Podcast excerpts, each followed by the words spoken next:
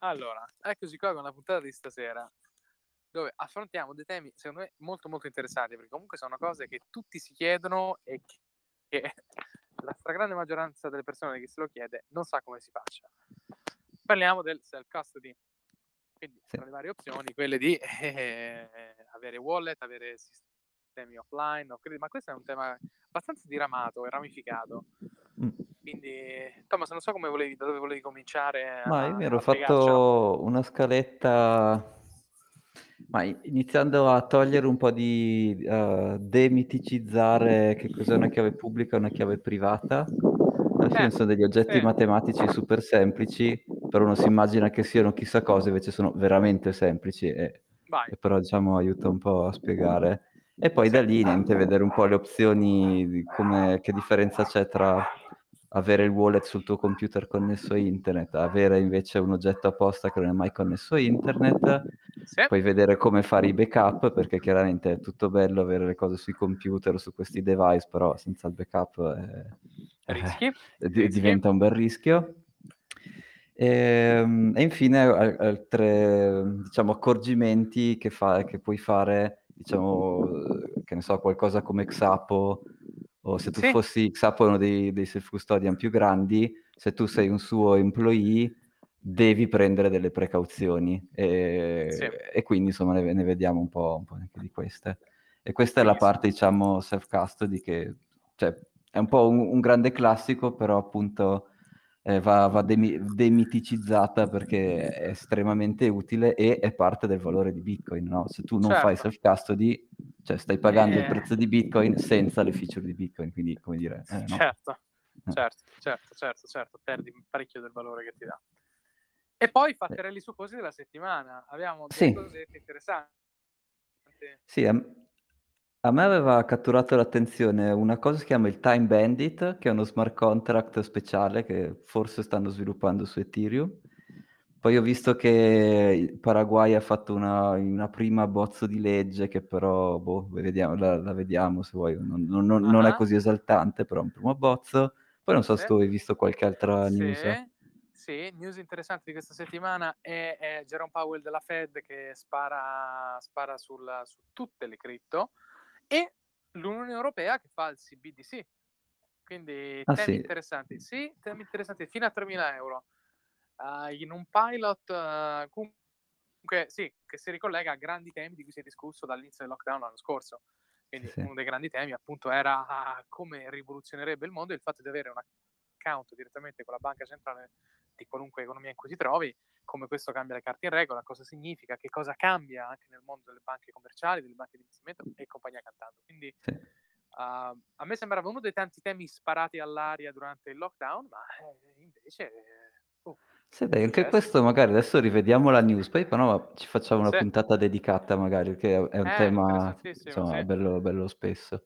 Sì. E, tra l'altro nella, nella serie di tweet de, dell'E C B eh, sì. ce, n'è, ce n'è uno in particolare, vabbè lo vediamo dopo, insomma, e gli ho risposto, è il mio tweet che ha preso più like in assoluto, quindi vabbè. Ah, eh, non una... l'ho visto, eh, ovviamente non... gli ho dato un pesce in faccia perché figurati. D- dimmi che c'era qualcosa a che vedere con Ethereum e allora è la combo. No, no, no, erano proprio loro, cioè è, è euro digitale comunque fiat, quindi non hai bisogno di fare proof oh, of work, non devi dimostrare no. niente a nessuno. Cioè che, okay. che, che, che studio mi stai facendo? Fai un database, cioè, che va benissimo Devo... perché è fiat, quindi boh. Thomas cioè... Devo una pagina Twitter, Thomas che blasta le banche, oppure Thomas che... No, no, solo le C B, rispondo solo a quella perché è quella di riferimento, diciamo. Quella che ci interessa. Va benissimo. Va bene. Ah, me lo devo vedere, guarda, adesso mentre parliamo vado subito su Twitter, lo devo leggere. Vabbè. E eh, niente, vai, dai, vai, allora vai. Iniziamo da che cos'è una chiave pubblica e una chiave privata. Sì. E facciamo subito qualche esempio semplice e li facciamo con una dimensione. Bitcoin in realtà ha degli oggetti che usano due dimensioni, quindi X e Y, e noi, vabbè, nel nostro esempio iniziale semplice facciamo una dimensione sola.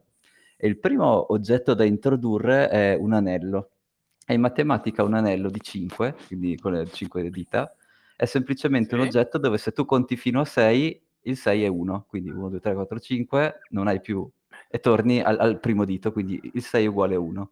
E quindi su questi anelli, quando tu uh-huh. superi la loro grandezza, torni all'inizio. E questa è la struttura matematica su cui sono costruite praticamente tutte le funzioni di crittografia che è pertinente ai computer, perché sai, avendo una memoria limitata tu devi limitare, cioè non puoi avere dei numeri enormi che crescono sempre di certo. più, e quindi con questi anelli tu dopo un po' torni indietro. E una cosa che Bitcoin ha nel suo anello, lui chiaramente... Scusa, ho visto il tuo tweet sulla banca centrale europea, fantastico, fantastico. Vabbè. Scusa, ho appena messo mi piace, no, no, ho preso il cuoricino, bellissimo, blastati proprio. E, e niente, quindi c'è, c'è questo anello nel nostro esempio di cinque dove tu se provi a contare oltre torni, torni indietro. Ah. E un'altra cosa importante che c'è alla base di Bitcoin è, si chiama un generatore, cioè dato un anello, in realtà una funzione, quindi un passettino in più, trovi un punto che è l'inizio di tutti, come dire, come invece che contare da uno come inizio, tu scegli quel generatore, quindi un altro punto, per sì. iniziare a contare da lì. E questo deve essere un numero primo, come la grandezza del, dell'anello deve essere un numero primo. Nel nostro esempio okay. sulla mano prendiamo tre, quindi tre okay. il generatore, cinque la grandezza dell'anello. Okay. Una chiave privata è il numero di volte che io sommo il generatore a se stesso, quindi faccio tre più tre, faccio due volte, farebbe due, due la mia chiave privata. Il risultato sarebbe tre più tre, il risultato sarebbe sei, che quindi diventa uno perché siamo sulla di cinque, uno è la tua chiave pubblica. Quindi questo è tolta la, il mistero da cosa sono le chiavi pubbliche e le chiavi private. Quindi la chiave privata è un numero intero che dice quante volte sommi il generatore a se stesso e il risultato che, che ottieni, portato su, sull'anello, è la tua chiave pubblica. Oh, e, allora, e aspetta, questo è... Do, domanda da idiota, allora perché la... la cioè... chiarissimo come l'hai spiegato tu, ma perché è tutta quella cosa criptica con duecentomila lettere e numeri? Perché viene criptata poi questa cosa, oppure perché quei valori ah, sommati okay. danno, un, danno il numero? Allora, quando vedi lettere e numeri è esadecimale, il che vuol sì. dire che stai contando in base sedici. Ora, in realtà okay. la, Bitcoin, il, la grandezza dell'anello è di duecento, il numero si scrive dentro duecentocinquantasei bit, che sono invece bit o zero uno, e quindi ne prendi duecentocinquantasei. duecentocinquanta, ah, duecentocinquantasei bit diviso sedici esce, così mi sembra, cos'è?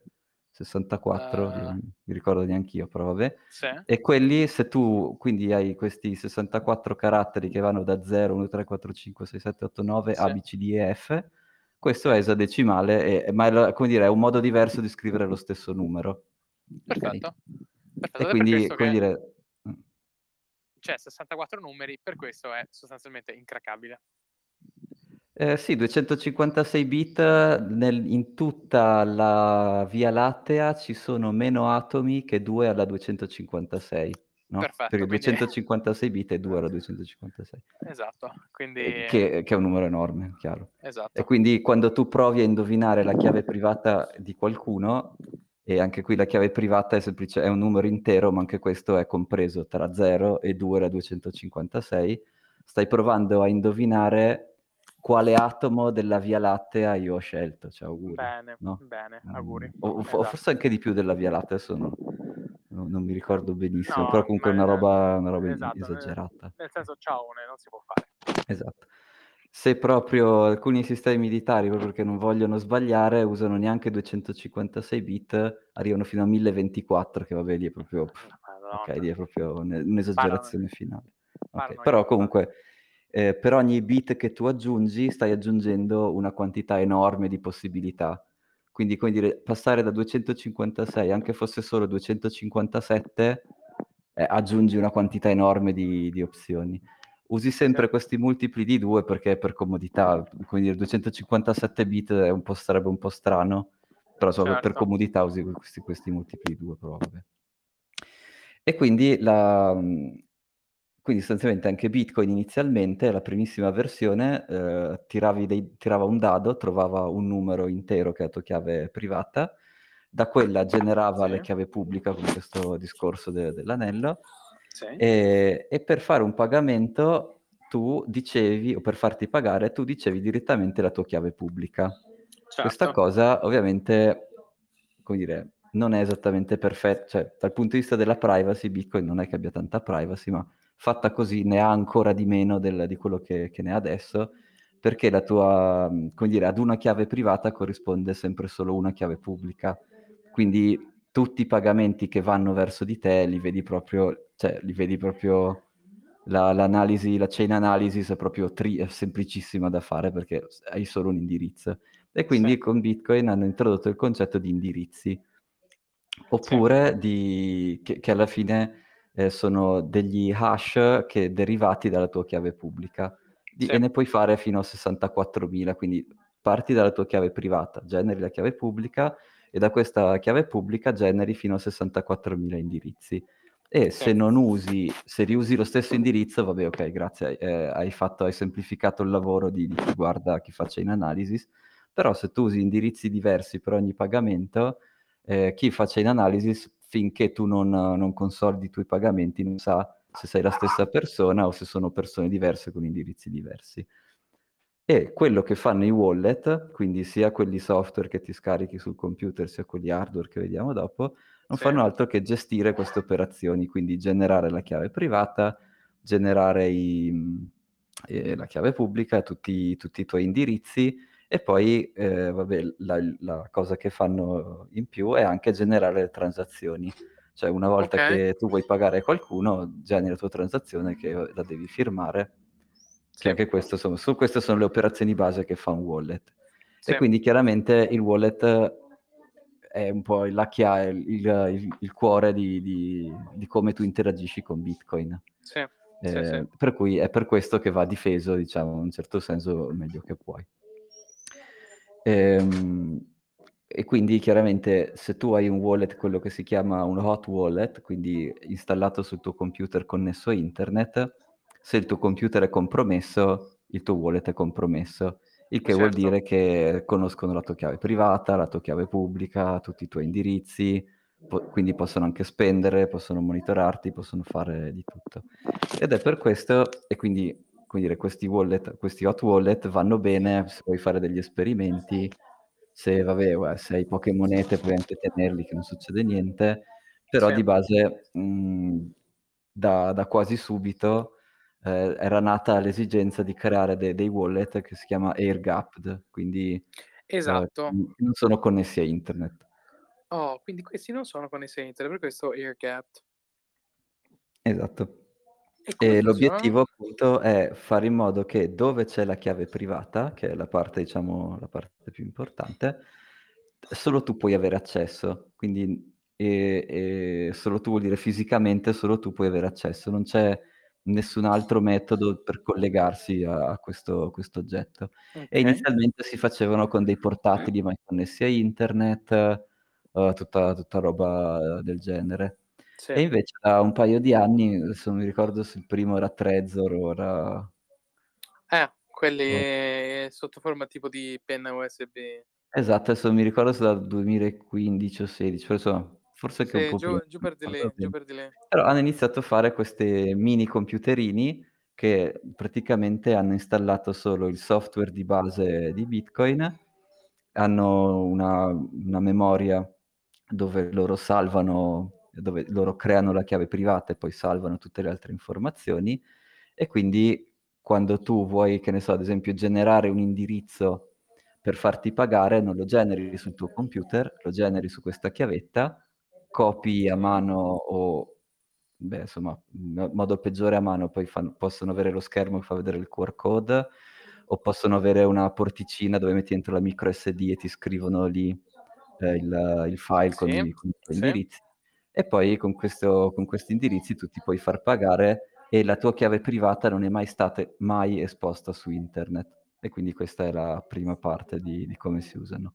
La seconda parte è quando vuoi pagare, sempre questi mini computerini hanno installato dentro il software di, di solito Bitcoin Core o delle, diciamo, delle customizzazioni per l'hardware specifico, loro sì. generano la transazione, quindi tu gli devi o digitare dentro il, l'indirizzo a cui vuoi pagare, o di nuovo con questa micro S D scrivi gli indirizzi su questa micro S D e poi l'attacchi dentro nel... nel computerino lì nel computerino e, e lui ti genera la, la transazione, la firma, sì. Quindi fa l'operazione di firma in locale nella sua, nella sua memoria locale e poi ti, sempre su questa micro S D ti mette la transazione firmata e tu poi sul tuo computer, che avrà invece un hot wallet normale, metti dentro questa transazione e lui, il, il tuo wallet sul computer, la propaga a internet, quindi la manda a un miner, eh, la manda a un nodo, che poi, vabbè, i, i miner si arrangeranno loro a prendersela da, dai nodi da cui la prendi, quindi ad esempio eh, per, eh, se usi Electrum, eh, non hai, ne, nei vari wallet, Electrum è uno dei più vecchi open source, è un hot wallet, quindi lo installi sul tuo computer, ma non ha un full node, quindi eh, con Electrum stai usando il full node di qualcun altro. E questa cosa è particolarmente rischiosa, soprattutto eh, se hai la tua chiave privata lì. Però se tu hai la tua chiave privata in un posto completamente separato, alla fine questi, questi nodi qui a cui ti connetti non, boh, non, è, non è un grosso problema, anche se non sono, anche se non li se, monitori tu. Se... tu storassi la tua chiave privata sul nodo di un altro, quello teoricamente potrebbe accedervi. Sì, certo, perché, cioè, come dire, se... Eh, beh, quello sicuramente, però anche se tu, il, il tuo wallet, diciamo, online, ti dice sto comunicando con un nodo non tuo e gli sto passando le informazioni della, di una transazione. Però tu non sai veramente cosa gli sta passando, quindi dato ah. che la tua chiave privata è esattamente sullo stesso computer che sta comunicando col computer di qualcun altro, questa certo. roba è da band- bandierina rossa perché è, era pericolosissimo, no? E certo. quindi eh, tipo certo. il setup, uno dei setup, diciamo, sicuri di, di, di partenza è usare questo Electrum, eh, perché eh, Electrum ti permette di non doverti gestire tu il tuo nodo, perché usi i nodi di qualcun altro, E, e però ti prendi uno di questi hardware wallet in modo che la tua chiave privata non sia mai esposta in nessun modo a, a tutto questo. Certo. Ehm, di questi hardware wallet ce ne sono tanti, c'è, um, quelli che sta facendo Blockstream si chiamano Jade, uff, um, poi c'è Trezor, Coldcard, esatto. sono, sono, sono finché ne vuoi. A me piace Coldcard, però... Dire, sono, il concetto è uguale per tutti, ehm, e quindi però la domanda allora diventa: ok, la tua chiave privata non è mai esposta, ma quali sono, qual è la superficie d'attacco di una, di una wallet hardware? Cioè, perché, ehm, cioè, che cosa può andare storto? E la cosa più ovvia è: qualcuno viene lì con la pistola e dici vabbè, ok, hai il tuo wallet hardware, usalo e pagami. Sì. E i wallet hardware, quelli di, fatti abbastanza bene, tipo Coldcard, hanno un sistema di PIN in cui il PIN vero ti fa entrare nel tuo wallet vero. Quando li accendi, comunque all'inizio ovviamente ti chiedono un PIN, tipo il telefono. Eh, sì. Se si accende e, f- e puoi fare tutto, vabbè, te lo rubano e fanno tutto. Invece eh, se te lo rubano e eh, c'è il PIN, chiaramente non ha, cioè, un livello di sicurezza in più. Però anche se invece non è che te lo rubano, ma ti sei sotto distress, quindi ti stanno sì. minacciando, tu puoi mettere un PIN diverso e questo sì. PIN diverso apre un wallet diverso. Quindi nella setup iniziale di, di questi hardware wallet tu puoi dire ok, il mio wallet principale è questo qua e ci metto dentro quello ah. che ci devo mettere dentro. E okay. poi ho un distress wallet più piccolino dove ci metto dentro molto di meno, che si attiva se clicco questo PIN diverso. E quindi certo. dal punto di vista dell'attaccante lui vede che tu stai facendo, stai facendo tutto quello che... che serve, certo. vede che, che stai facendo il pagamento e, e vede e dice vabbè, sarà un po' amareggiato perché pensava che tu ne avessi di più, però cioè, tu gli hai fatto vedere tutto. Che hai solo quei ventidue, ventidue euro in, in Bitcoin, quindi sì, te, l'avevo, esatto. te l'avevo detto. Esatto. E queste però sono le piccole attenzioni che fanno una grande Geniale. differenza. Quindi, assolutamente, sì, sì. assolutamente, concordo con te. Quindi questo è il distress PIN. Poi... Uh, altre cose che possono fare gli hardware wallet, chiaramente sempre andando sempre verso di più come fanno come fa un operatore, diciamo, tra virgolette istituzionale, non è istituzionale, diciamo, un operatore grosso tipo Xapo a fare la custodia, è che genera dei multisig, perché chiaramente tu, il tuo wallet, la, puoi accederci puoi creare un wallet che ci accedi con una sola chiave privata, oppure puoi creare degli oggetti che si chiamano multisig, in cui serve avere almeno due di tre o tre di tre o quattro di cinque, quante vuoi, chiavi private per accedere e fare delle cose. Sì. E quindi tu eh, cosa fai? Ogni prendi, se vuoi fare un tre di due, compri tre di questi hardware wallet e ognuno eh, si gestisce la sua chiave, e quando devi spendere inizi a creare una transazione parzialmente firmata da uno, la passi all'altro, sempre con questo giochetto delle micro S D, la passi all'altro ancora, e quando è firmata da tutti e tre, allora fai, hai la, la tua transazione eh, confermata, insomma. Sì. Ehm, una cosa interessante da sapere del multisig fatto così è che però anche la chiave pubblica diventa importante.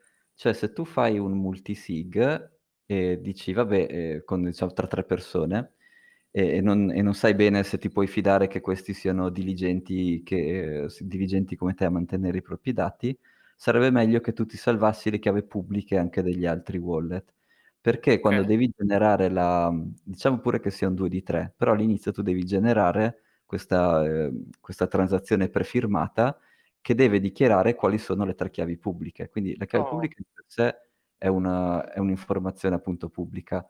Però se uno, dei, se, tu, se uno dei tre la perde, poi tu non puoi più generare la transazione da firmare. E quindi è importante come... anche cons- conservare le chiavi pubbliche. Eh, eh, ma scusa, ma come fa uno dei tre a perderla? Eh, diciamo che siamo io, te e, e Luca. E, sì. Non so, tu e Luca avete le Coldcard, avete tutto, avete... Sì. Avete fatto anche il, il metal plate, poi vediamo cos'è anche eh, il metal plate, e siete, esatto. okay, e siete a prova di bomba. Io invece ho preso il Trezor, non ho fatto il backup, quindi non ho fatto la metal plate, e niente, dopo ci rivediamo dopo cinque anni, dopo che il nostro multisig ha finalmente dello zero virgola zero zero uno bitcoin, vale finalmente cento milioni, però io il mio Trezor non ce l'ho più, perché si è bruciato, perché non si accende più, perché... Okay. Boh. E, e voi, cioè, mi, mi, mi volete molto male, perché a questo sì. punto anche voi siete bloccati. Quindi anche Però se, se... noi ci siamo salvati la chiave pubblica tua, comunque possiamo fare il multisig su quella transazione. Esatto, esatto, perché ah. per generare la transazione del, del, di un, di un non oggetto serve multisig... la chiave privata, ma la chiave pubblica. Ti, devi, devi sapere le chiavi pubbliche di tutti e tre, quindi se sono due di tre, tu devi saperle tutte e tre. Poi la firma la possono fare solo in due, e quindi ok. okay. Però, Però la chiave pubblica è tutte e tre. Esatto, e quindi se c'hai uno che si perde il wallet o che fa confusione, eh, quella, quella roba è un problema, e per cui è importante farsi dei backup eh, della chiave privata, quello fa, se- fa sempre bene, e se fai dei multisig anche della chiave pubblica, eh, delle certo. chiavi pubbliche degli altri. Eh, c'è da dire, dal punto di vista della privacy, che se io ti dico la mia chiave pubblica, tu puoi andarti a derivare tutti i miei sessantaquattromila indirizzi. Quindi dal punto di vista della privacy è un po' così, però se noi stiamo facendo un wallet uh, due di tre, eh, lo facciamo ad hoc per un'operazione, non uso, come dire, mi co- compro un wallet dedicato a questa cosa qui, non uso il mio wallet di casa, diciamo, che uso anche per fare altre cose. E quindi sì. insomma bisogna solo saperlo, se fai il, un setup multisig con altre persone, è bene che tutti si scambiano le chiavi pubbliche, e quindi è bene che sia un wallet comprato ad hoc per fare questa cosa qui, perché poi tutti sanno tutti gli indirizzi di tutti, quindi più una cosa, diciamo, di privacy. Certo, e siamo certo. arrivati alla parte chiave, quella dove si perdono i milioni e milioni di soldi, oh, che è il oh. backup. Perché? Perché è tutto, tutto bello, tutto in teoria, hai la tua chiave privata, tutto fantastico, però gli hardware wallet si rompono, la carta si consuma, i computer vengono buttati nelle discariche, c'è il tizio che sta ancora cercando di... Eh, esatto, l'hai letto esatto. è ritornato nella discarica a cercarlo. Ecco, e, e quindi, come dire, cioè, life happens, happens fast, e quindi, cioè, tu devi essere pronto. E quindi una cosa importantissima quando si, si prepara il proprio hardware wallet è di fare il backup e provare il backup. Oh. Backup e... come? Il modo più sicuro di farlo sono queste piastre di metallo dove tu punzoni dentro delle, delle, diciamo, oh. fai, de, fai dei punti. Oh. E tu diresti, vabbè, sono duecentocinquantasei bit, ci saranno duecentocinquantasei caselle, zero e uno, e dove c'è l'uno dai la martellata, e dove c'è lo zero non la dai. E questo, no. in teoria sì, funzionerebbe anche così, però siamo umani e quindi c'è, è nato questo, da B I P trentanove mi pare, hanno proposto delle parole in cui un, un vocabolario di mille ventiquattro parole, non so, alfa, bravo, boh, Charlie, mm-hmm. e ogni parola eh, corrisponde ad una sequenza di, di bit. Okay. E, e praticamente quello che tu fai, quello che vedi su queste metal plate è una, una matrice in cui ci sono, sulle colonne ci sono le lettere dell'alfabeto e sulle righe ci sono dei blocchettini di quattro righe che sono quattro, le prime quattro righe rappresentano la prima parola, le seconde quattro righe la, la seconda parola e avanti così fino a che hai le dodici o ventiquattro parole. E quello che tu martelli, tipo se la, la tua parola è alfa, tu dai una martellata su prima riga A, seconda riga L, terza riga F e quarta riga A. E eh, il software poi sai che sa che alfa corrisponde a, che ne so, uno zero zero uno zero zero, quello che deve essere. Sì. Però diciamo è fatto un po' più per umani, quindi con queste parole. Eh, c'è una cosa ovviamente da sapere, perché il diavolo sta nei dettagli.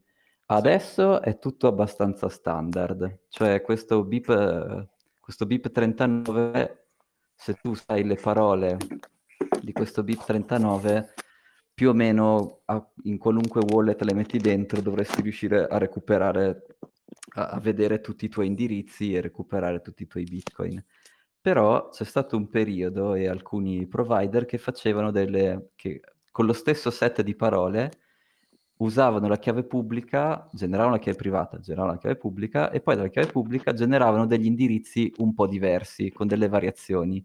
E quindi quello che anche è successo alcune volte è che se recuperavi un wallet molto vecchio con un, un wallet nuovo, vedevi zero bitcoin, ma non perché te li avevano rubati, ah. ma perché il wallet ti fa vedere quanti bitcoin hai in ognuno di questi sessantaquattromila indirizzi. Ah, certo. E quindi se li generi questi sessantaquattromila indirizzi in un modo un po' diverso, anche se la tua chiave pubblica è giusta, eh, chiaramente può essere che non li vedi. Eh, questa cosa qui adesso in teoria non è che succeda, non dovrebbe succedere più, nel qual caso bisogna sentire uno come Luca o Valerio e gli dici vabbè, senti, cioè, ho questo problema qui, cerca un po' di capire con quale convenzione sono stati generati gli indirizzi. E cioè, sono proprio dei servizi di recupero Bitcoin che fanno questo, quindi provano tutte le convenzioni finché non, okay. ti, non ti ritrovano i, i tuoi Bitcoin. E ci riescono? Beh sì, certo, se la tua chiave certo. privata è quella è, è, è tutto corretto, è proprio una questione di come vengono generati gli indirizzi e poi la rete Bitcoin vede i Bitcoin salvati dentro gli indirizzi, perché solo Però, i Bitcoin ecco. vecchissimi erano collegati alle chiavi pubbliche direttamente, adesso sono collegati agli indirizzi. Quindi questi qui si tirano giù tutti i sessantaquattromila gli indirizzi, uno per volta, e vedono dove stanno. Sì, li generano perché tu puoi generare questi sessantaquattromila indirizzi in modi diversi. Cioè, e adesso certo. si sono messi d'accordo, ma c'è stato un periodo in cui non erano d'accordo e quindi alcuni wallet li generavano in un modo, alcuni wallet in un altro, quindi con la stessa chiave privata, stessa chiave pubblica, se la mettevi dentro un wallet vedevi alcuni indirizzi, se la mettevi dentro un altro vedevi altri indirizzi. Sì. E quindi questa cosa faceva confusione perché sembrava che tu non avessi dei bitcoin, ma n- non era vero, ce li avevi, solo che il tuo wallet generava degli indirizzi in, in modo diverso. Ecco, diciamo. Sì. Sì, sì, sì. E, e quindi la cosa però più importante da provare quando fai il backup, quindi quando scrivi la tua chiave privata con, con le martellate, è eh, resettare il tuo wallet hardware, questo chiaramente prima di averci messo dentro qualsiasi cosa, ric- ripartire da capo e inserire, quando la prima volta che accendi questi wallet hardware ti chiedono vuoi generare una chiave privata o vuoi importarne una? Tu dici se la prima volta la, la crei tu, la seconda volta invece la importi, metti dentro la, la tua chiave privata tua chiave. come l'hai salvata sul tuo backup sì. e da quel momento lì, ok, vuol dire che quel tuo backup effettivamente ripristina sicuramente quell'indirizzo lì, perché poi c'è tutta l'altra serie di errori in cui ho fatto il backup ma invece la martellata, invece che darla sulla A ho, fatto, ho visto male, l'ho fatto un po' sulla B e chiaramente lì stai cambiando la chiave privata e quello, quello spacca tutto, no? Perché non, certo. non funziona più niente e quindi bisogna certo. sempre provare i propri backup certo. che è esattamente quello che fa tipo Xapo, che oltre a farsi questi multisig una volta ogni, che ne so, al mese o quello che è, accende tutti i suoi hardware wallet, controlla che funzionino, fa una prova a vedere se recupera gli indirizzi giusti a partire dal, dal backup, e cioè, lo, la, il lavoro della custodia è controllare che tu sei in grado di recuperare i tuoi bitcoin da, do, da quando li hai messi in questi cold storage. Sì. Ehm, c'è un'altra catena di attacchi, poi direi che sugli attacchi abbiamo finito, che sono quelli di supply chain, perché tu mi dici, è tutto bello, va bene, hai fatto tutto in maniera perfetta, però quello che non sapevi è che quando hai cliccato la prima volta sul, sull'hardware wallet, il wallet che ti ha generato non lo ha generato a caso, ha generato un wallet che io, produttore dell'hardware, sapevo qual era. Quindi ti arriva un, un oggetto che non è, come dire, onesto, eh, e quindi non, non, come dire, eh, non ti puoi proprio... Cioè, il fatto che tu stai generando degli indirizzi e un wallet su questo pezzettino di hardware, in realtà chi te l'ha venduto sa esattamente quali saranno gli indirizzi che generi. Quindi invece che avere dentro Bitcoin Core il software che ti genera tutto da zero, ha una lista e ti fa vedere gli indirizzi miei invece che, che quelli che dovresti avere. Uh-huh. E, e questo è un attacco di supply chain, cioè c'è qualcuno nella supply chain che o ha manomesso il device o è mh, completamente rogue e ha, e ha prodotto un device eh, di, di, cattivo, insomma. E per, se uno è completamente rogue, lì non c'è, non c'è modo di saperlo, cioè devi usare aspetta, aspetta, la reputazione. Aspetta, aspetta, aspetta, aspetta un attimo. Il supply chain attack non lo puoi fare se sei air gap. No, allora, però per, per essere AirGap tu stai comprando una chiavetta U S B speciale, no? Ah, queste... tu dici prima, a priori. Ok, quindi sì. Nel momento in cui diventi AirGap è già, è già fatto il danno. Sì, sarebbe, sì, sarebbe, dire... sarebbe ip- ipoteticamente già fatto il danno. Tipo, quando tu compri una cold card, questo hardware wallet, non ti arriva la cold card vera, ti arriva una cold card taroccata. E quindi tu, e anche, sarà anche AirGapped, però... Eh, se loro sanno, come dire, c'è una call card eh, taroccata, vuol dire che fa sì. solo una chiave privata che loro sì. conoscono, quindi, ah. cioè, eh, e quindi tu non, non, non, non sai se gli indirizzi che vedi sono generati in maniera genuina da Bitcoin Core o se sono o da un eh, sorta di malware che se ne sta... Esatto. E quindi okay. su questa cosa qui... S- bisogna fidarsi un po' della reputazione di, del, manu- del manufacturer, quindi le società più grosse. Una società nuova magari sì, la, lo puoi anche comprare per fare degli esperimenti, però boh. L'altro, l'altra cosa che, che ti permettono di fare que- quando un hardware wallet è serio, tipo, serio insomma fatto bene, tipo Coldcard, è generi tu il tuo, la tua chiave privata, quindi ti, hai delle istruzioni con cui tirando dei dadi generi la tua chiave privata, quindi non chiedi all'hardware di fare la chiave privata, la generi tu tirando i dadi, quindi anche quello chiaramente okay. aiuta. E, e poi ci sono tutte le cose classiche de- della supply chain che conosco bene per Eonpass, quindi guardare che il pacchetto non sia stato manomesso, e quando apri e vedi il tuo hardware wallet lo devi confrontare con delle fotografie del, del negozio ufficiale per vedere se ci sono dei pezzettini in più o dei pezzettini in meno. Eh, tipo una cosa, un attacco bellissimo che avevo, che era sì. diventato famoso, sì. era, eh, erano questi Trezor, mi pare, che avevano sì. modificati non da Trezor, quindi qualcuno mentre il, il postino mentre te lo consegnava ci ha sgamuffato un po', ok, e ha messo dentro una, una piccolo bottonci- una, un piccolo robottino che cliccava il pulsante ok. Quindi in questo wallet, quando tu dovevi, ehm, sostanzialmente questi wallet di solito hanno pochi pulsanti, no? Due o no, tre certo. pulsanti. Però ce n'avevo uno azionato fisicamente con cui loro, da cui senza che lo facessero, non potevano fregare. Quindi si sono inventati che lo, il robottino spingeva l'ok. Sì, ro- spingeva i tasti in modo da... Cioè quando tu, quando non c'era una, una rete wifi open... lui eh. sapeva connettersi non e iniziava a cliccare per creare una non transazione verso il, i, i suoi padroni, e quindi c'erano questi, questi hardware wallet che dentro avevano una specie di robottino che cliccava i tasti. Fighissimo. Ecco, no, però dare, quindi... devi dare lode al merito, perché chi l'ha pensata sta cosa eh, e eh, l'ha realizzata. esatto, esatto cioè, hanno rubato un camion di Trezor, li hanno aperti uno per uno, messo il robottino modificato, esatto. richiuso, rimesso, rispedito al, mio, esatto. al destinatario, cioè esatto. mamma mia. E quindi ah, e que- questi attacchi qui però sono un po' più facili da identificare, perché se tu eh, ti, su tutti i siti ti fan, ci sono tante fotografie che ti fanno vedere come dovrebbe arrivarti il Trezor, come dovrebbe arrivarti la Coldcard, dovrebbe... sì. E tu confronti proprio i dettagli, quindi se, che non ci siano, che la confezione non, non, non, non abbia segni di bruciatura, che vuol dire sì. che magari hanno aperto la plastica la, con, con un saldatore, tipo sciogliendola. Sì. E, um, controlli che la, la plastica sia ben aderente, non sia molla, perché vuol dire che l'hanno rimpacchettato. Controlli che è molto, abbastanza importante, Coldcard mi piace anche per questo, perché ha il case trasparente, quindi tu riesci sì. a vedere il chip che c'è dentro, e quindi uh-huh. con il case trasparente tu puoi vedere se ci ha messo il robottino che schiaccia i pulsanti, no? Certo, certo. Ecco. E, e, e poi con, e confronti bene tutte le immagini, quindi eh, qui è più una questione di, diciamo, di Di, di, di fare attenzione, non, non è una questione di, di reputazione del produttore, è una questione di fare attenzione, quindi questo si, si gestisce bene. E l'ultimissima cosa da cui fare attenzione è che chiaramente tu stai dando il tuo indirizzo di casa a qualcuno, no? E infatti non glielo devi dare. Quando si ordina una, un hardware wallet eh, si usa di solito il mailbox, quindi vai da Mailboxes Exeter, vai dall'ufficio di, di un amico, qualunque oh. posto che sia, insomma, che in cui non Perché? sia facile collegare il tuo indirizzo al fatto che tu hai un hardware wallet, no?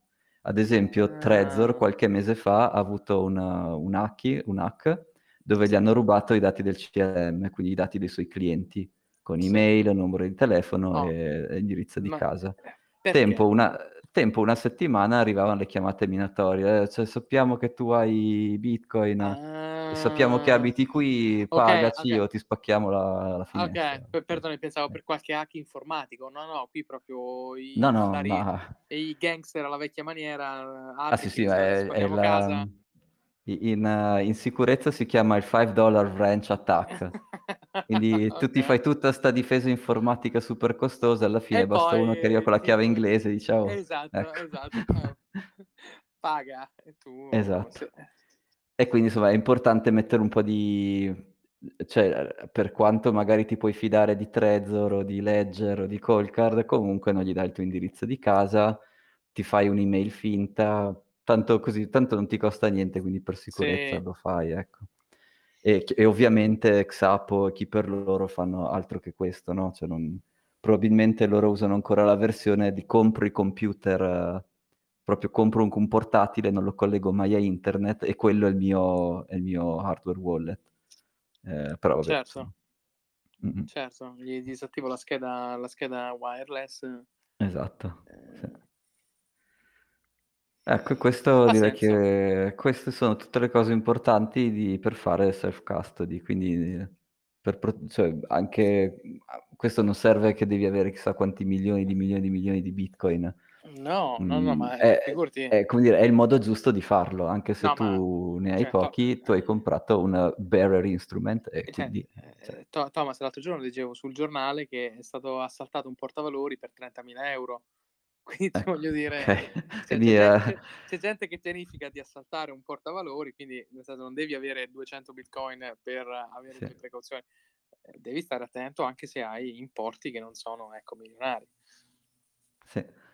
Ehm, che anche so, quest'estate a Del Zonte in realtà alla fine non ci posso andare per un altro motivo, però chiaramente anche andando lì non vai lì con col tuo wallet, con il computer con sull'altro tuo wallet, cioè chiaramente sono tutte precauzioni, cioè per adesso in questa parte diciamo dove Bitcoin è ancora non è ancora mainstream, sono tutte precauzioni diciamo da prendere. Eh, tra, che ne so, tra vent'anni, quando sarà M due sarà completamente rimpiazzato da Bitcoin, allora no, lì sarà normale per tutti, ecco. Fai dieci. uh, ok, ci sto. Ma alla luce di tutto questo, domanda, domanda, diciamo, un po' così. Ma non conviene per l'utente medio a questo punto lasciare tutto su un exchange? Perché immagino l'exchange per non incorrere a uh, cause mili- milionarie che adopereranno dei sistemi di sicurezza più avanzati di quelli che il mare rossi della situazione eh, riesce a fare. Sì, sì, beh, gli exchange sono anche assicurati, no? Tipo Binance l'hanno hackato, ma ma ha ripagato tutti. Ecco, ecco. Però chiaramente tu stai pagando il Sì, prezzo hai di ragione, hai Bitcoin ragione. Sì, sì, e non hai questo Bitcoin, quindi mm, hai ragione. È, è tutto, è tutto il discorso, il discorso sulla, sul avere veramente il potenziale di quello che è. sì.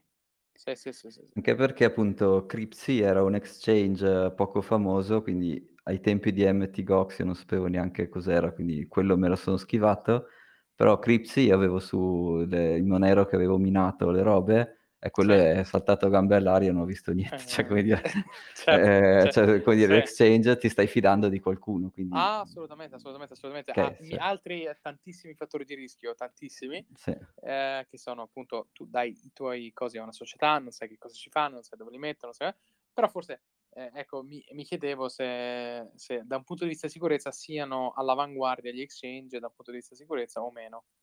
ma allora, tra, tene- tra avere un eh, hot wallet sul tuo computer o sul tuo telefono e tenerli sull'exchange, forse è meglio Meglio tenerli con i servizi sull'exchange. exchange, perché veramente, cioè, Perché mandi un, lo... ca- o mandi sì, un cacchio di malware, mandi un messaggino con un malware e, e l'hot, l'hot wallet è tipo craccabile da un ragazzino, non lo so, è no, una ma, ma cosa. più che altro si rompe il computer e hai perso tutto, cioè come Ah, no, dire, ancora, pe- no, ancora peggio, sarebbe ancora ancora peggio. più se- se- semplice, sì. Assolutamente, se fai che caso che cambiamo il telefono ogni tre anni, ti casca nella piscina d'estate, sei, sei Mm, fottuto. Sei sì. fottuto, sì, sì. Ok, ok, ok, E ok. quindi però, insomma, lo step dopo, cioè lasciare tutto sugli exchange, eh, non è... cioè hai No, altri rischi, no? hai Cioè, altri rischi, ehm, esatto. boh, sì. Sì. E Mm. quindi un eh, wallet offline, un hardware wallet con determinati livelli di sicurezza. Sì, sì, ade- li stanno facendo sempre più semplici da usare, eh. Cioè tipo già tre anni fa era una bella sfida, cioè usarlo, avere una roba fatta bene e saperlo usare bene era una sfida, invece adesso ci sono guide dappertutto, video, Ma sì, ehm, ma molto fo- molto più facile, insomma. forse Cioè, evolverà veramente nella, nella- nella G U I con due bottoni, compra, sì. vendi, oppure eh, così, e così che anche il- l'utente più, eh, più- più tecnologicamente non avanzato possa eh, usarli, sì. Forse, forse è quella la direzione che sta prendendo, sì, l'utilizzo dei Sì. wallet. E una cosa che diceva Sailor che effettivamente eh, s- secondo me ha senso, e poi anche Jack Dorsey vuole fare una roba simile, è se tu sei Apple, cioè il tuo hardware wallet dovrebbe essere dentro il telefono. Cioè adesso il telefono non ha le parti di memoria anticorruzione come hanno gli hardware wallet, no? E Sì. quindi la- o comunque cioè, l'hardware wallet è un nuovo device, quindi Apple prima o poi qualcosa, e questo diceva Ma, Sailor, prima o poi eh, qualcosa lì ci vedrà per forza, cioè ma te ti prima o fideresti poi. a metterlo nel wallet di Apple? No, Manco io, però, vabbè. manco io. Però quindi è un, è un device che, che- che- come dire, che, che prima o poi faranno. E Assolutamente, Jack Dorsey assolutamente. lo vuole fare per, per Twitter, quindi fare un hardware wallet. Eh, lui addirittura lo vuole fare con open hardware, quindi dove tu non compri una scatoletta che ti arriva, compri tutti i pezzi e te lo monti tu, quindi next step. Minchia, per- sempre per E, evitare il robottino che spinge ok su Esatto, Trezor. esattamente. E quindi, Oddio. ci- però insomma, questo è un po' nel futuro, no? Cioè, adesso, cioè, neanch'io avrei veramente, mi fido veramente di saper costruire il wallet giusto, cioè, ne- come dire. Caspita, caspita. Forse no. Sì, esatto. Boh, boh, boh, boh, dove va- dove- no, eh, però, però è lui per dire così, tu sai che devi assemblare quei tre pezzi, non c'è il robottino di sorta che ti spinge ok, sai che quei tre pezzi sono, ce l'hai, punto. Cioè dovrebbero fare una roba tipo la Raspberry Pi, no? Cioè Raspberry Pi, Sì, eh, connetti corrente, conne- lì connetterai boh, la C P U, connetti quello che è, eh, la porta U S B, quello che sia, e, e te lo costru- se fosse così semplice, sì. Certo, andare anche a che fare un piccolo circuito dove devi saldare e compagnia varia è una roba non per tutti. I- Io non lo saprei fare, io non lo saprei fare, ecco. sì, ma io non mi fiderei di me stesso, quindi è lo Ma stesso, è neanche il io, ma risultato lo neanche stesso. io, con un saldatore, con un saldatore in mano, brucio la C P U, è un casino. Ecco. Eh, cioè. E invece usare il Raspberry Pi come, come nodo? Sì, quello va benissimo, anche lì ci sono delle guide, sta sta diventando sempre più facile, in particolare ce n'è uno che si chiama Get Umbrel, sì. Che è proprio è pre- ormai è punta e clicca, quindi quello è fantastico. Metti insieme il tuo Raspberry Pi, l'unica cosa devi pensare bene che disco rigido metterci, perché cioè, tipo se metti un tera va bene, per, sì. puoi, puoi anche prendere tutta la blockchain Bitcoin d'avanzo. Se metti duecento giga devi, metter, devi stare attento a mettere la versione pruned, quindi okay. dove non salvi tutte le transazioni, dove controlla tutte le transazioni, però non salva in locale tutte le transazioni. Questo, ci sono okay. un po' di attenzioni a seconda di che disco rigido scegli, però ecco, quella ecco. è, l'ultima, è l'ultima cosa da che rimane, il resto è proprio punta e okay. clicca. Ok, ok. Sì. Ok, interessantissimo. interessante. Poi dobbiamo fare una puntata nota di come installare un nodo su un Raspberry Pi. E... sì. Oddio, via audio non lo so neanche io come... È, è difficile, esatto. Eh, dobbiamo fare un video, sì. Bitcoin Cabana video. Mm. Benissimo, benissimo, benissimo. Allora, mi sembra che abbiamo sviscerato tantissimi temi sul tema degli, dei wallet offline. Vogliamo fare velocemente un, un passaggio sui temi della settimana? Sì, quello che mi aveva, piaciuto, mi aveva colpito di più era questo Time Bandit di, mh, su Ethereum, che... Vai, carico, carico. E praticamente... Arriva la bomba? Arriva la bomba. Uh, no, allora, praticamente il Time Bandit è, cioè, vuol dire che tu puoi pagare, hai uno smart contract in cui tu indichi che transazione vuoi togliere da quale blocco, paghi, e la, in automatico questo smart contract, se viene eseguito, eh, tu riarrangi la, la blockchain, quindi fai, eh, fai un reorg, quindi come dire, invece che il, il blocco più nuovo non è più il, il vero blocco più nuovo, tu sei tornato indietro nel tempo e hai fatto il mining su una storia alternativa. E questo si può fare, questo è normale anche in Bitcoin, questo concetto di reorg, di, di, di, di poter staccare i miner e, e riattaccarli nel passato, cioè eh, è, esiste, è, no, è naturale che ci sia. La cosa però... consenso? Eh, non lo puoi avere da uno smart contract su Bitcoin. No, esatto, cioè devi andare dal miner e dirgli eh. guarda, ti facciamo un contratto dove tu mi prometti che lo fai e io ti pago... e ti pago prima o ti pago dopo o non ti pago, cioè con tutti i problemi, come dire, di fare business uh, face to face, no? Perché eh, io sì. sto, vado da un miner e dico fai, fai il bandito, vai a minare nel passato, e lui dice sì vabbè, l'elettricità chi me la paga? Eh, non so, te ne pago metà adesso, metà dopo, non so, cioè, non c'è, non è che viene eseguito in automatico e se hai successo vieni pagato per forza.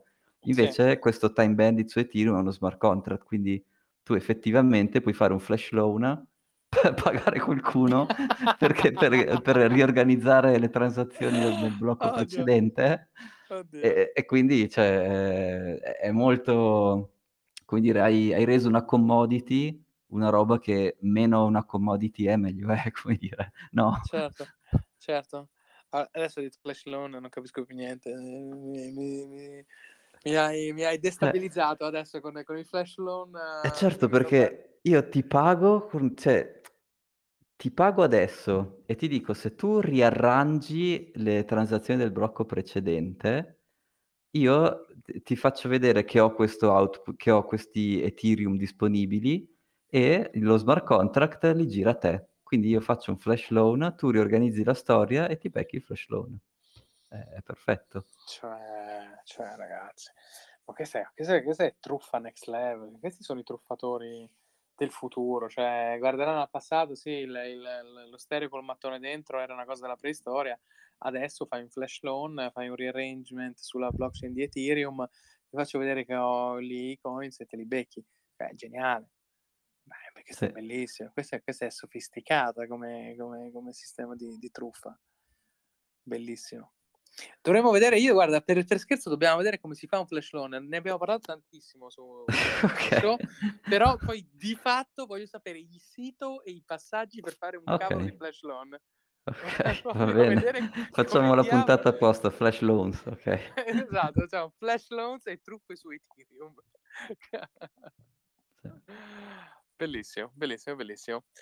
Quindi questo, questo smart contract opera in questa direzione, questo bandit. Bandit o sì, Bandit, esatto. Scusami. Uh, bandito, bandit. Ah, sì. ok, ok, ok. okay. E... benissimo. benissimo. Eh, niente, questa... e quindi c'era un po' di, di, di sconforto barra putiferio nella, nella comunità, boh, su Twitter, adesso non è che si capisca neanche bene. Uh, c'era zero x Crypto Bunny, zero x Bunny, boh, so, qualche... che non si sa bene se è uno sviluppatore Ethereum o... boh. E che sì. niente, aveva iniziato a descrivere esattamente i pezzi di questo smart contract per fare questa roba qui, sì. e vabbè, ovviamente ha ricevuto minacce di morte, vabbè, tutto... sì, esatto. vabbè, figurati, eh. figurati ecco. tutto di più. Però questo chiaramente vuoi, vuoi, cioè, è una piattaforma con gli smart contract, questo zero x Bunny, vabbè, magari è... lui dice, vabbè, intanto lo facciamo e lo mettiamo in vista per tutti, perché... cioè, se non lo faccio io, lo fa qualcun altro, e non è che è impossibile, per cui quindi almeno sappiamo che si può fare, come si, certo. come si può fare. E certo. quindi so, questa è un'altra, boh, un, un po' un dubbio che, che aleggia su questa, nella comunità di Ethereum. Eh, a me di base sembra una figata, cioè lo smart contract che ti riarrangia la, la storia, cioè non, non dai più neanche il rischio di andare a parlare con i miner, fai tutto, tutto da remoto, certo. quindi... Quindi boh, chissà, chissà... Poi l'altro update di Ethereum che stanno per fare è quello di Ultrasound Money, che vabbè, mm. mi viene il mal di testa solo a dire sì, nome, esatto, quindi... già, già, dal nome, già, dal nome, già dal nome è una cazzata, scusa. Sì. eh, ok. Che nella loro teorica transizione a Proof of Stake, che vediamo se la fanno, mm. uno, dei, uno degli step dovrebbe essere quello di incenerire più Ethereum di quelli che produci.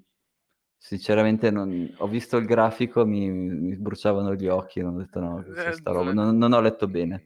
Magari ha senso, magari no, però... Boh.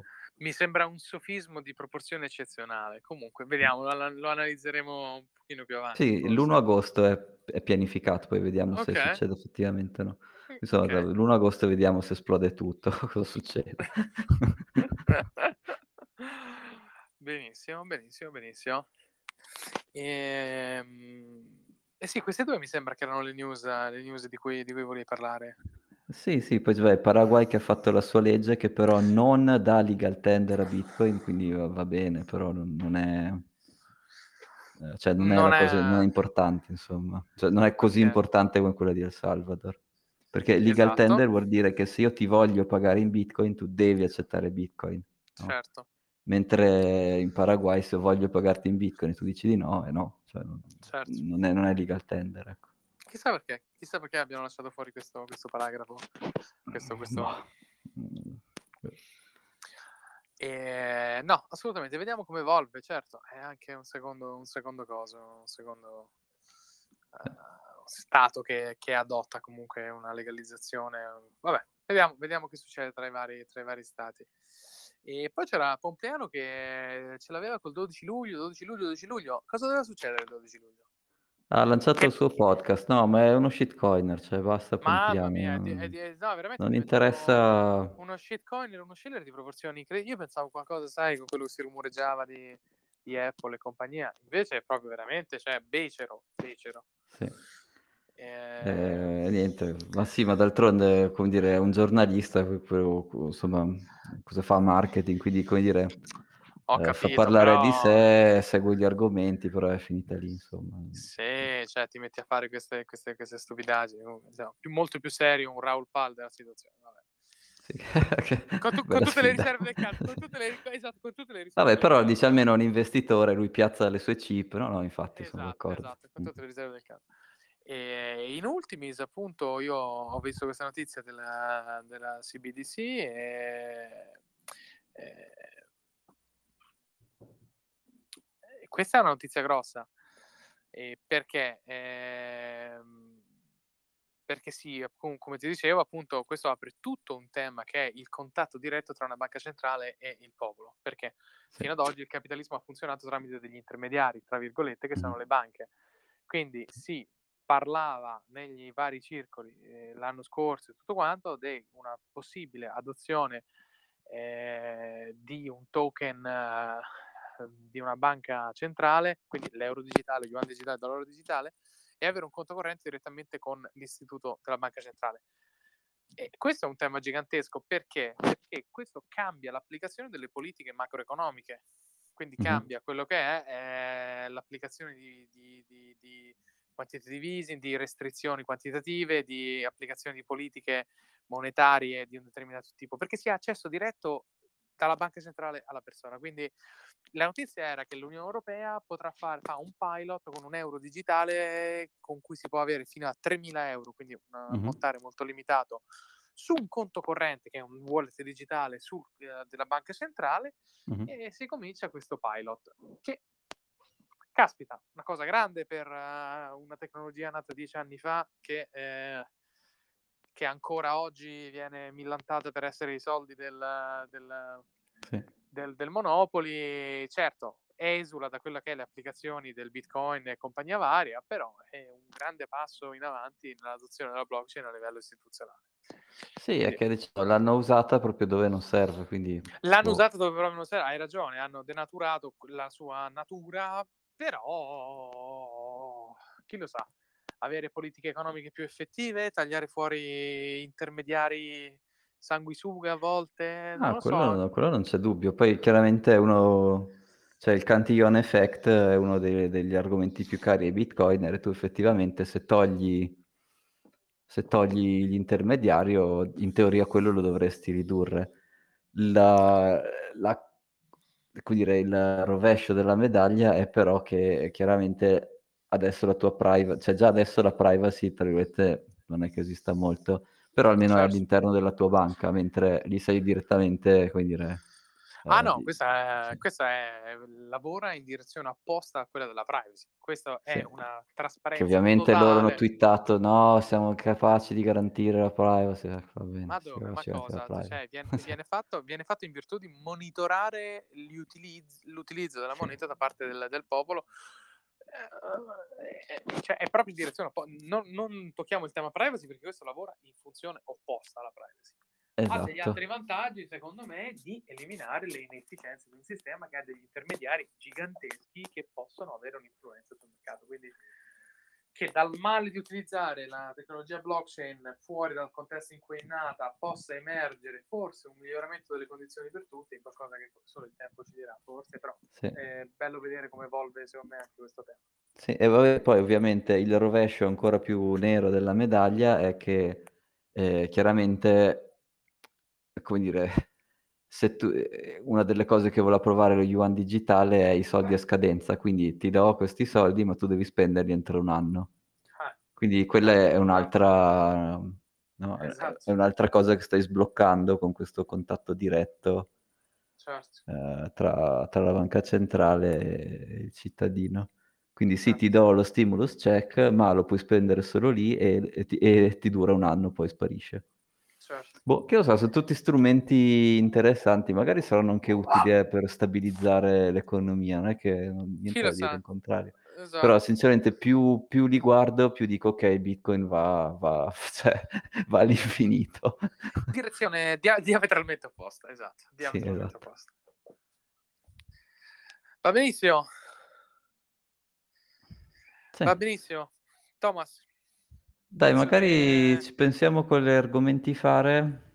Eh, questo delle banche centrali è una figata, però anch'io dovrei leggermi un po' di robe perché effettivamente non, non sono ancora ferratissimo. Qualcosa dobbiamo approfondire, sì, mm. sì, sì, sì. Ma secondo me è ancora in evoluzione, quindi ne avremo, ne avremo da parlare nel futuro.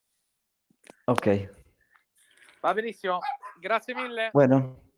Ci sentiamo Thomas, ciao. Caro. Ciao, grazie. Grazie a tutti per esserci stati. Ciao, ciao, ciao, ciao.